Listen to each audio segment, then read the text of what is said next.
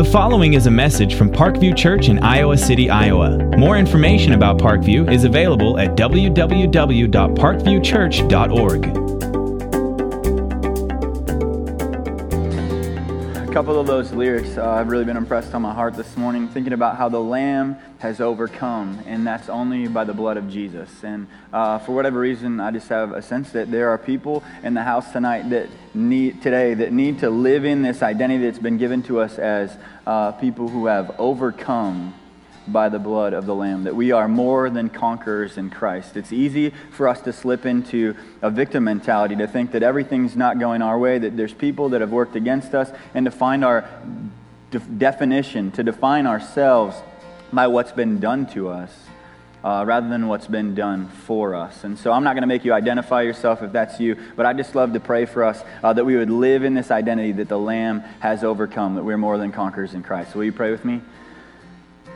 God, you have uh, sent your son to do this finished work, this uh, thing that happened at one point in history uh, that Jesus gave his body and that he shed his blood so that we might no longer live uh, in our identity, find our identity in what we've done or what's been done to us, but that, so we might live and believe that you have washed us white as snow by your blood. God, I pray for everyone in the place today that we would believe that. Church, God, we, we say we believe, help our unbelief. It's in your name we pray. Amen.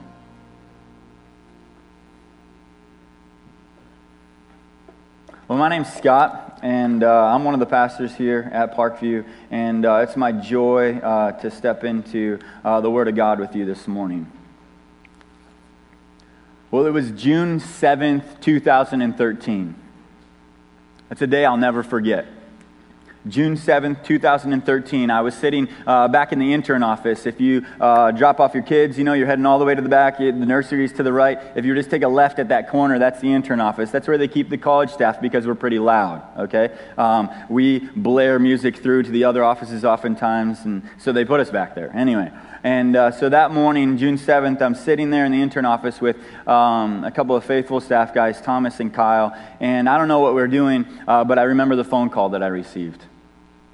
It was that morning uh, that I pulled out my phone, and, and my phone says Eric Cashin, and uh, that's my brother in law. And so, uh, him and I, we're not phone talkers. We don't chat a lot on the phone. And so, I feel like, okay, I should probably pick up the phone. And uh, so, I step out into the hall, and I take that phone call, and Eric says, uh, Man, are there people with you right now, Scott? Man, you know that's not going to be a great phone call. That's not a good way to start it, right?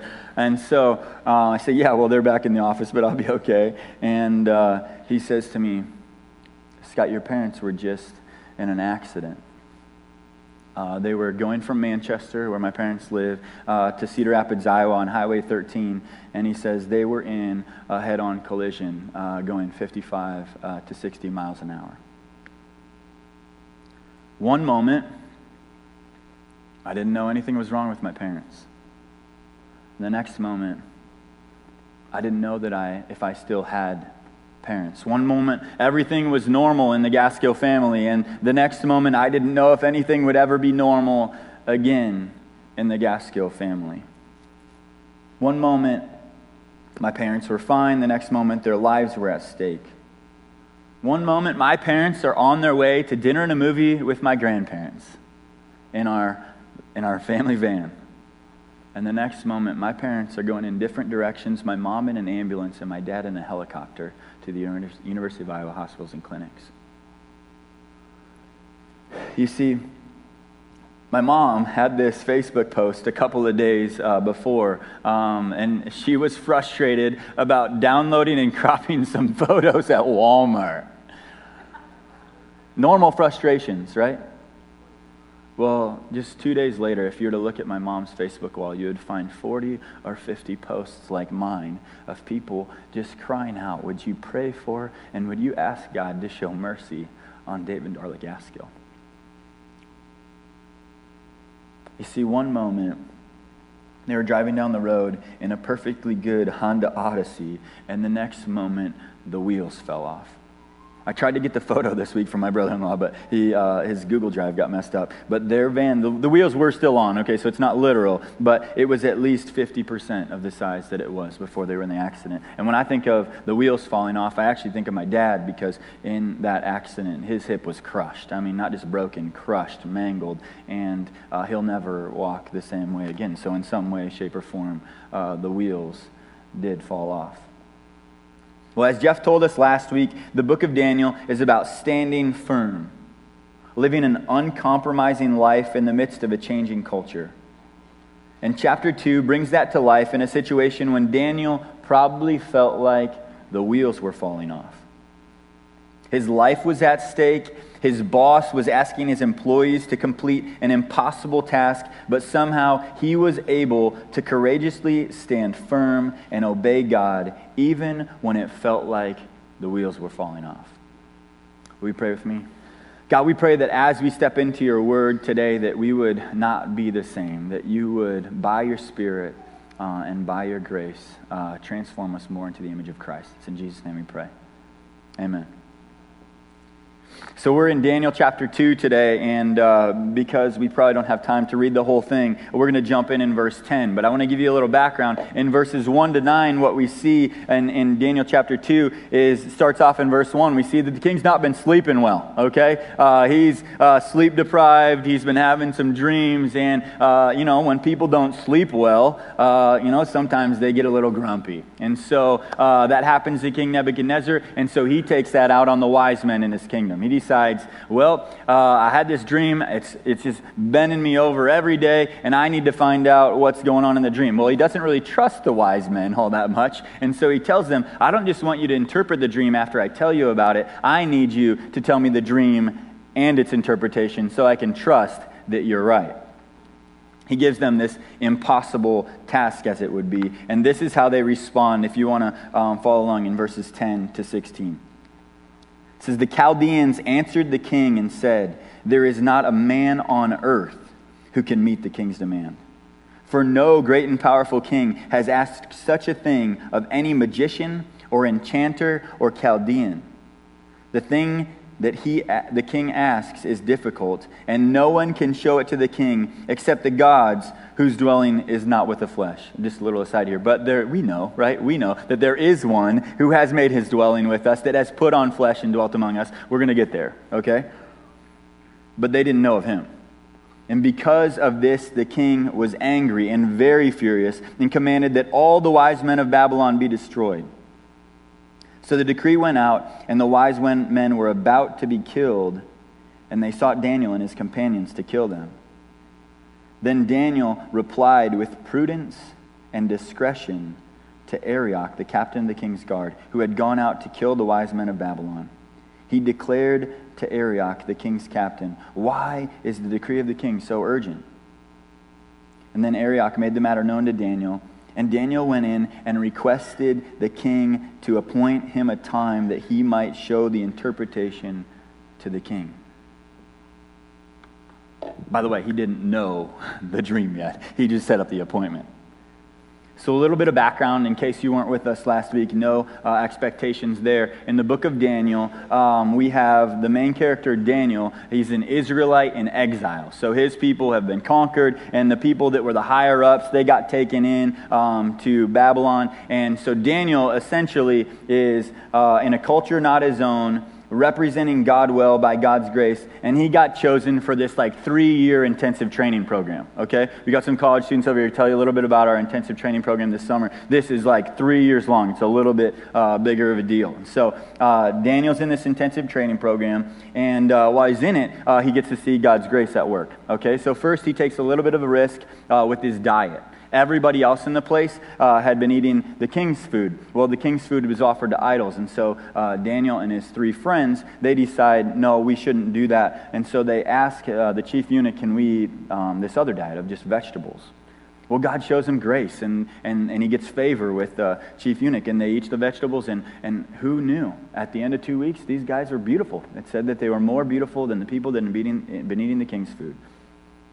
Then uh, to top that off, at the end of the training program, you got Daniel and his three amigos, Hananiah, Mishael, and Azariah, okay, uh, also known as Shadrach, Meshach, and Abednego, uh, for those of you more comfortable with their Babylonian names. All of them tested out at 10 times better than everyone else in the training program. I don't know about y'all, but like I don't see anybody in our program testing out 10 times better than everybody else, okay? That is the hand of God on these men, raising them up. He had given them learning. His grace is all over the place. And so God was blessing these men to be a blessing to others. Well, that's the end of it. It seems like the blessing because now Daniel probably feels like he's in some really bad reality TV show okay? Because he wakes up one day and his king's not been sleeping. He's had this really bad vision and his pets' heads are falling off. You know, like he didn't really say that about the pets' heads, but um, it's not a good day. And the king is throwing down these tasks, this one specific task that is an impossible task for a man to accomplish. If someone doesn't accomplish this impossible task, Daniel the three amigos, and the Chaldeans, they're all going to get torn limb from limb, and their houses are going to get burned down. Y'all ever seen a good Star Wars movie? We're talking Chewbacca with the, with the stormtrooper, pop those arms out, limb from limb, and then they're going to burn their house down. This is not the situation that Daniel wanted to be in. But what I would like us to take notice from chapter 2 is simply this because God is both powerful and merciful, we must stand firm even when the wheels fall off. Because if you're like me, and I know I am, when we get in situations like this, when the wheels fall off, our tendency is to take matters into our own hands, right? It's to try and control the situation, to do everything in our power to get the wheels back on. But that's not what we see Daniel doing. The first thing that we see Daniel doing in this passage to stand firm is leaving matters where they're supposed to be, right in God's hands. We see that in verses 17 and 18, if you want to go there with me. Uh, it says, Then Daniel went to his house and made the matter known to Hananiah, Mishael, and Azariah, his companions and told them to seek mercy from the God of heaven concerning this mystery so that Daniel and his companions might not be destroyed with the rest of the wise men in Babylon. When Daniel set up this appointment with the king and he was going to tell him his dream, he didn't know the dream yet, and so he comes back and he asks his three amigos to cry out for mercy from God.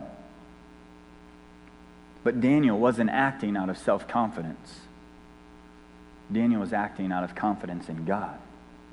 Right? We already talked about what happened in Daniel chapter 1, verse 9, and Daniel chapter 1, verse 17, when it was the favor that God had given him with the eunuch. That's why the diet thing worked out. And we already talked about the learning and how verse 17 says, As for these youths, God gave them learning and skill in all literature and wisdom, and Daniel had understanding in all visions and dreams. The reason he topped out as 10 times better than everyone else in the training program wasn't because of Daniel's intellect, it wasn't because because Daniel worked harder than all the rest. Maybe those things are true, but it was because of God giving them learning and skill in these things. You see, the first step for us towards leaving matters in God's hands is being able to wash our minds and our hearts of this idea that we are a self made people. The thing most of us miss in Christianity is that the blood of Jesus doesn't just cleanse us once, that our sins are forgiven, but it's the very blood of Jesus that can cleanse us from our pride and our self reliance in moments when the wheels fall off. But Daniel didn't miss this. And so, as a starting place, we need to ask God to help us stand in the truth that we are who we are by God's grace. It's easier to leave matters in God's hands when we believe that our lives were never merely in our hands in the first place. And if we read before that, we start to see that there, in this moment, when the, you know, the kind of climax moment of this, you think Daniel setting up this appointment when he didn't even know what was going to happen, he didn't know the dream or its interpretation. We think, man, this guy was bold. This guy was a risk taker, right? He was full of faith. Well, let's see what Daniel thought about that moment in verses 14 to 16. It says, Then Daniel replied with prudence and discretion. Not, not boldness, risk taking, right? But prudence and discretion to Arioch, the captain of the king's guard, who had gone out to kill the wise men of Babylon. He declared to Arioch, the king's captain, Why is the decree of the king so urgent? And then Arioch made the matter known to Daniel, and Daniel, in prudence and discretion still, went in and requested the king to appoint him a time that he might show the interpretation to the king. Do we know who wrote the book of Daniel? Daniel wrote the book of Daniel. So if Daniel was to tell his story and Daniel wanted to make Daniel look pretty good, right? He'd say, you know, oh, that moment, that moment when I had that thought and I was like, I'm going to tell the king that I'm going to tell him what's up, but I don't even know yet. Do you remember that moment? Do you remember my boldness and my courage and my faith? But that's not how Daniel, uh, you know, tells the story. Daniel says that it was by prudence and with discretion that he made the decision to do that. You know, prudence isn't really all that lifted up, in, at least in the college culture that I work with, okay? Uh, we're in this fast paced Instagram culture, right? That everything, I can get what I want when I want it. And so, why would I ever stop and think and slow down before I made a decision? But in the Proverbs, prudence is lifted up, it's honored, it's seen as something valuable. It's, it's good for a man to have many counselors, to take his time in making decisions, to look over and providentially care for the decisions in his life. You see, Daniel is describing this decision that way because he wants us to know that it is better for him in a thoughtful and thorough and wise decision, he decided that it was better for him to throw himself into the hands of the living God who is gracious and merciful, slow to anger, and abounding in steadfast love than it is to throw himself into the hands of the king of this earthly kingdom who hasn't slept enough and has tried to kill him in the last couple of days. But I wonder if we believe that when we take it into our own situations. You see, I think what God is saying to us in this passage is that uh, moms, when the wheels fall off at home, like they do often in my household, okay, it is wiser to throw ourselves into the hands of the living God, to trust our kids to God's hands, rather than to, you know, like grab them by the shirt and add rules to their life and get more strict with them. College students, I think what he's saying to us is that it is better for us to entrust our futures to the God of the universe, when we find out that we got academic probation, or maybe we didn't get into the nursing school or the business school, or whatever the case may be, and it feels like the wheels are falling off, it is better and more wise for us to throw ourselves and our future into the hands of the living God than it is to entrust it to an academic advisor, no matter how good they are at their job. And men, like, it is wiser and more prudent and with discretion for us to trust God with our vocational future, even when we can't connect the dots from where we are to our dream job someday. We feel like the wheels are falling off at work. Then it is for us to try and work harder and put our trust in our connections with other people. You see, it is prudent and with discretion that we trust the God of the universe. And Daniel understood that because God is both powerful and merciful, we must stand firm and leave matters in God's hands. And thirdly, Daniel understood that some situations are so weighty that in the heat of the moment, the best thing to do is to ask others to carry our burdens for us to the foot of the cross. You see, in our haste to handle everyday situations and even these major crises in our lives, what happens is that we can become so busy, so self absorbed, so problem focused, so accustomed to figuring out our way out of our difficulties that we forget God's way out. Prayer. You see, our prayerlessness is so poignant in these moments because it reminds us of how much we really believe that God can make a difference in our lives. You see, when I think of moments like my parents' accident and I look back on those seasons of my life, it was in those times that I felt like God was wooing me back into deep and intimate relationship with Him because I had nothing to do other than pray. To entrust my parents' lives into His hands. And God, in those moments, can work all things together for good. And those can be the moments that we look back and we long for more of those times of dependence upon God because that's how we were made to live. But here we have to realize that Daniel's example isn't one of individual prayer in a closet somewhere, right? But an even greater dependence that asks his friends to beg for mercy from God as well. You see, he takes Hananiah and Mishael and Azariah and he says, Guys, will you beg God for mercy with me so that our arms might not get popped off and we don't have to have our houses burned down? Will you come alongside of me in this moment of great burden that I've told the king that I got an appointment and I don't know what I'm going to say yet? Will you cry out to God with me for mercy?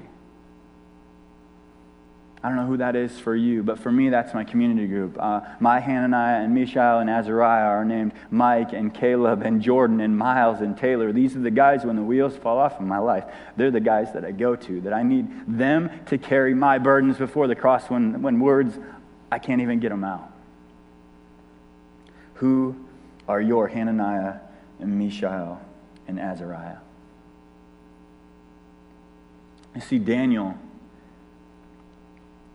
he left matters in God's hands. But in the midst of his peril, Daniel lavishes praise on God too. Check out verses 19 to 23. It says, Then the mystery was revealed to Daniel in a vision of the night. Then Daniel blessed the God of heaven. Daniel answered and said, Blessed be the name of God forever and ever, to whom belong wisdom and might. He changes times and seasons. He removes kings and sets up kings. He gives wisdom to the wise and knowledge to those who have understanding. He reveals deep and hidden things. He knows what is in the darkness, and the light dwells with him. To you, O God of my fathers, I give thanks and praise, for you have given me wisdom and might, and have now made known to me what we asked of you. For you have made known to us the king's matter. In the midst of Daniel's crisis, he lavished personal praise on God.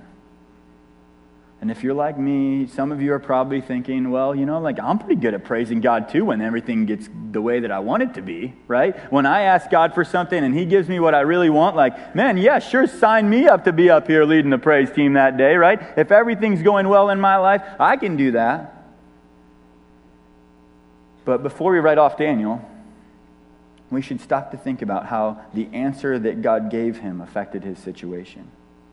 Yes, God did give Daniel a vision of the king's dream and the dream's interpretation, but the interpretation of the dream put Daniel in yet another crisis.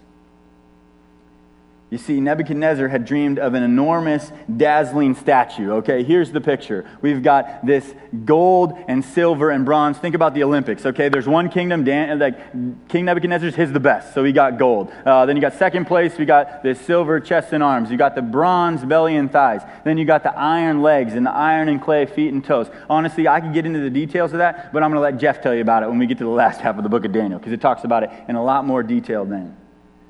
But that's the dream that has been unveiled in 31 to 35 there for Daniel.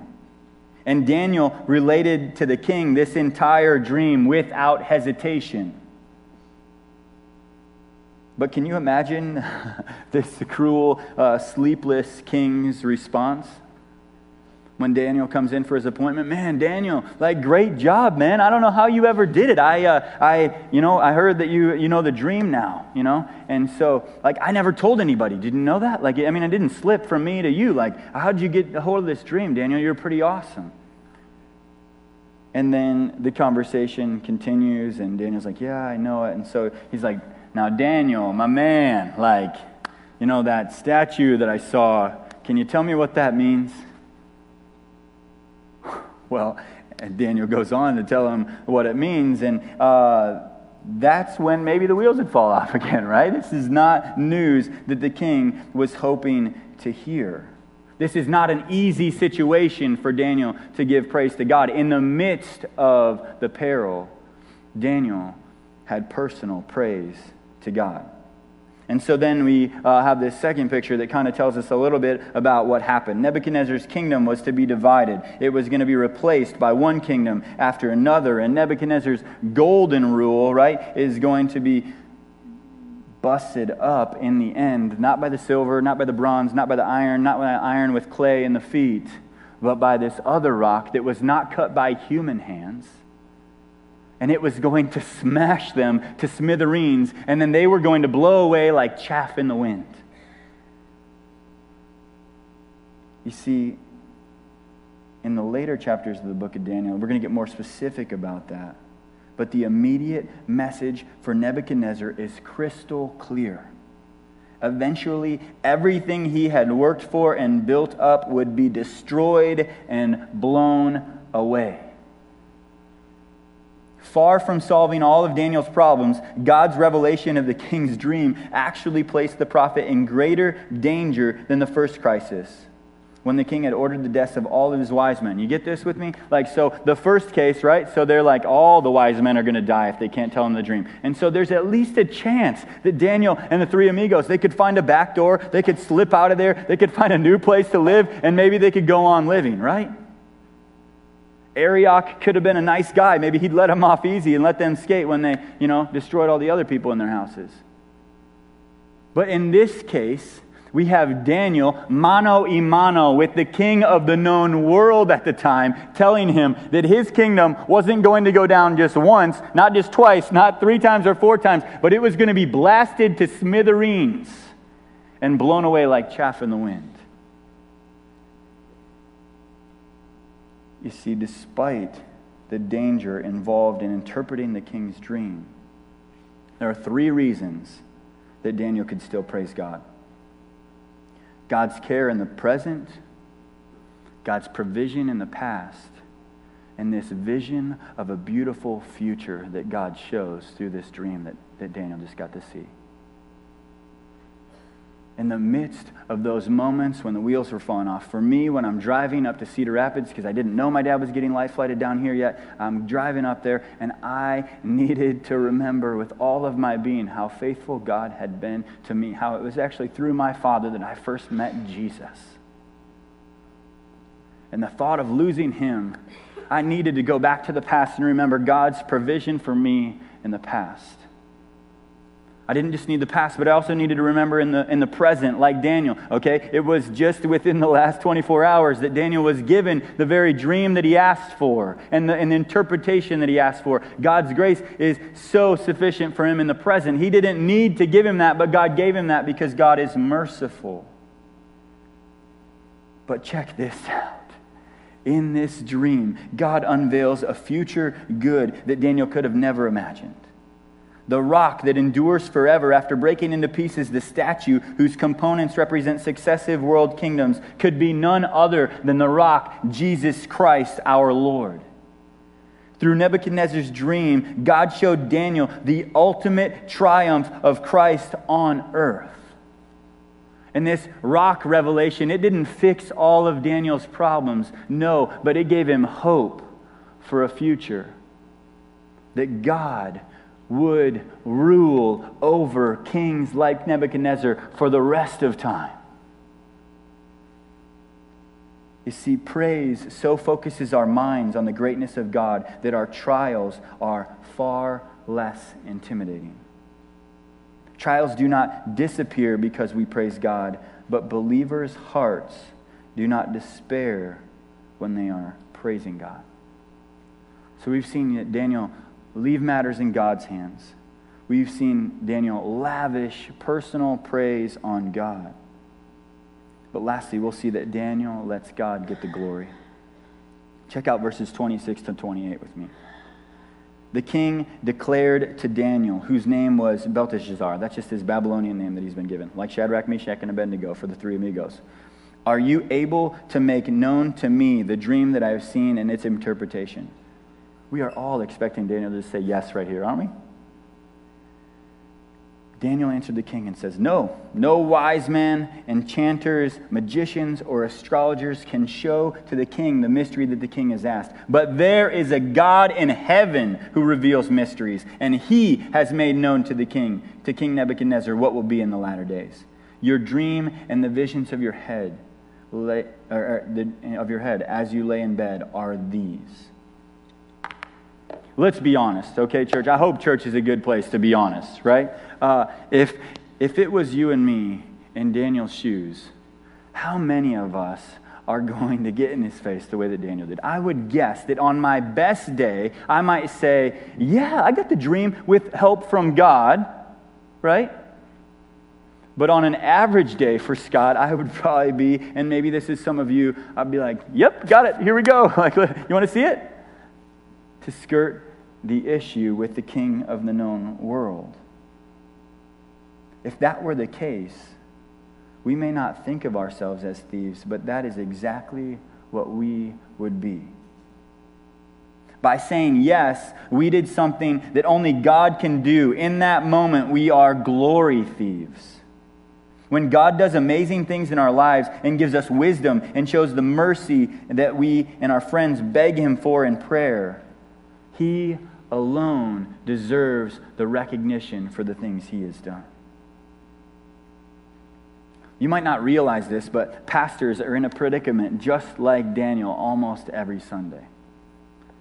When a pastor gives a sermon, he's put in a spot like this afterwards when somebody else comes up to give him a compliment, right? Let's think about the very nature of what a sermon is, right? A sermon is uh, God using one of his people to proclaim His word for His glory. I like to think of uh, it kind of like a boxing glove. A preacher is kind of like a boxing glove, okay? Uh, a boxing glove with no hand in it is not going to pack much of a punch. But if God is to throw his hand in that boxing glove, y'all better watch out in the congregation because somebody's going to get their bell rung. And so when the pastor steps off the stage and somebody says, Pastor, that was a great sermon today. Thanks for that. If a pastor was just to say, Thank you, that would be stealing the glory from God. It would be like a boxing glove saying, Did you see what I did in the ring tonight? But Daniel takes it a step farther than the good pastor who says, Praise God for that sermon. Daniel, he says, uh, he doesn't just use a brief phrase, but he actually contradicts King Nebuchadnezzar with his response. When asked if he was able to make known the dream and, and, and its interpretation, Daniel doesn't just say, God did it, but he makes sure that Nebuchadnezzar knows that God is in a league of his own. There is no one else who could have accomplished this task. No man could reveal the mystery that God has uncovered for King Nebuchadnezzar. And Daniel knew that his God was both powerful, powerful and merciful, even when it felt like the wheels were going to fall off. And this empowered him to let God receive the glory that is due his name. And did you see the results of Daniel telling his story in a way that made God the hero?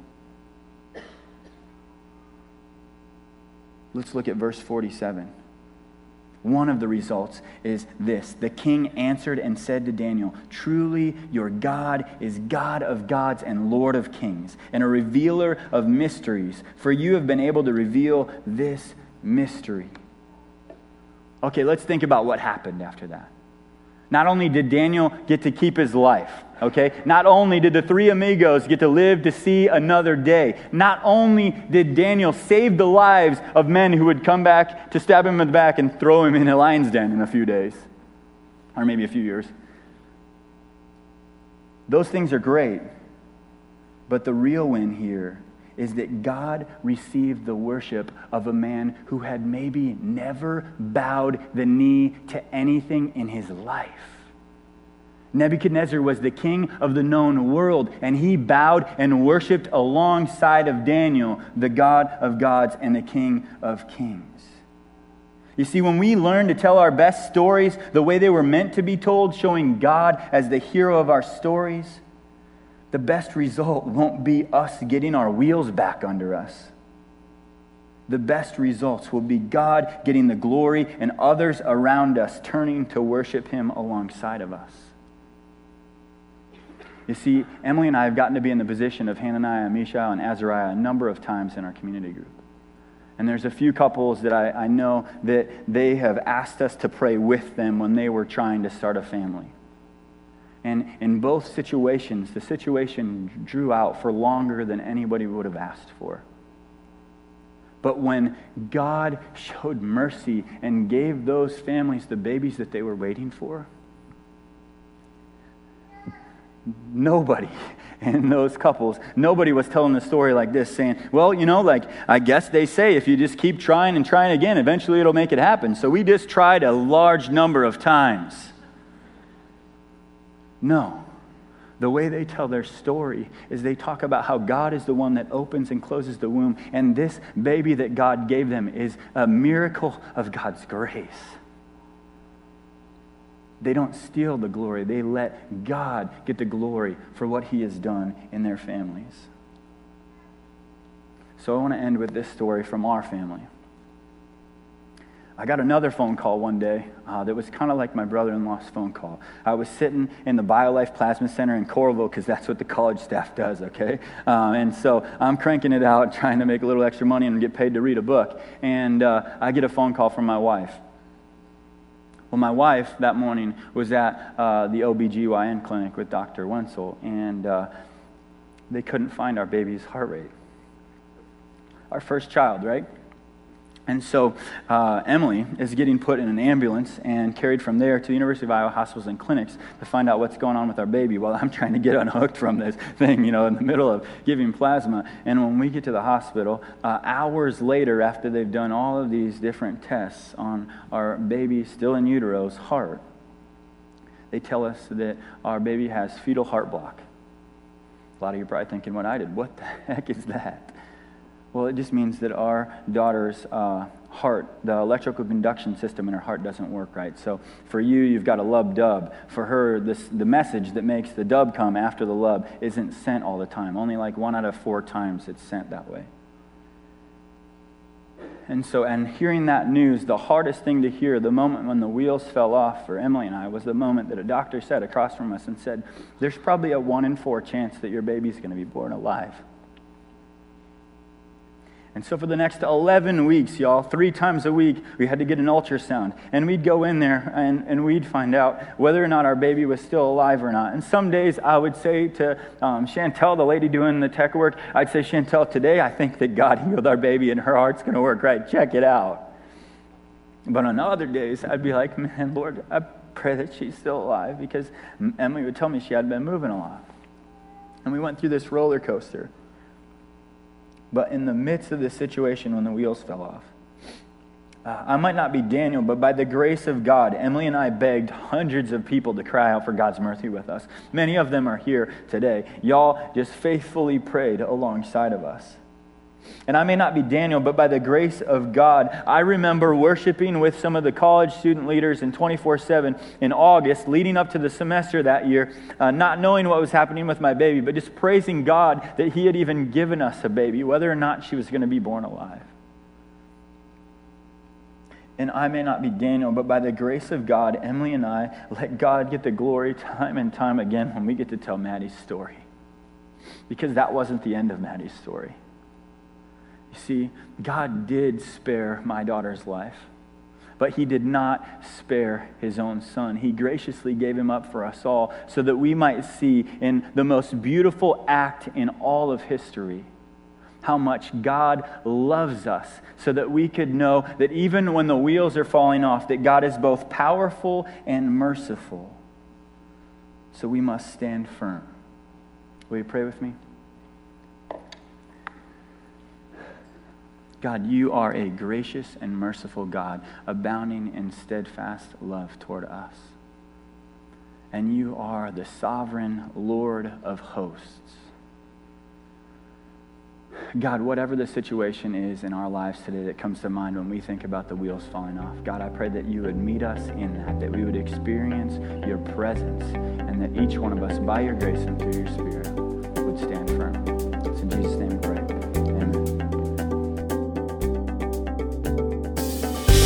Thank you for listening to this message from Parkview Church in Iowa City, Iowa. Parkview's mission is to love God, love others, and serve the world. If you live in the Iowa City area, we invite you to join us in person for services every weekend. You can get service times and directions, download messages, and get news and information about Parkview Church by visiting www.parkviewchurch.org. You can also contact us by phone at 319 354 5580 or write to us at Parkview Church, 15 Foster Road, Iowa City, Iowa, 52245.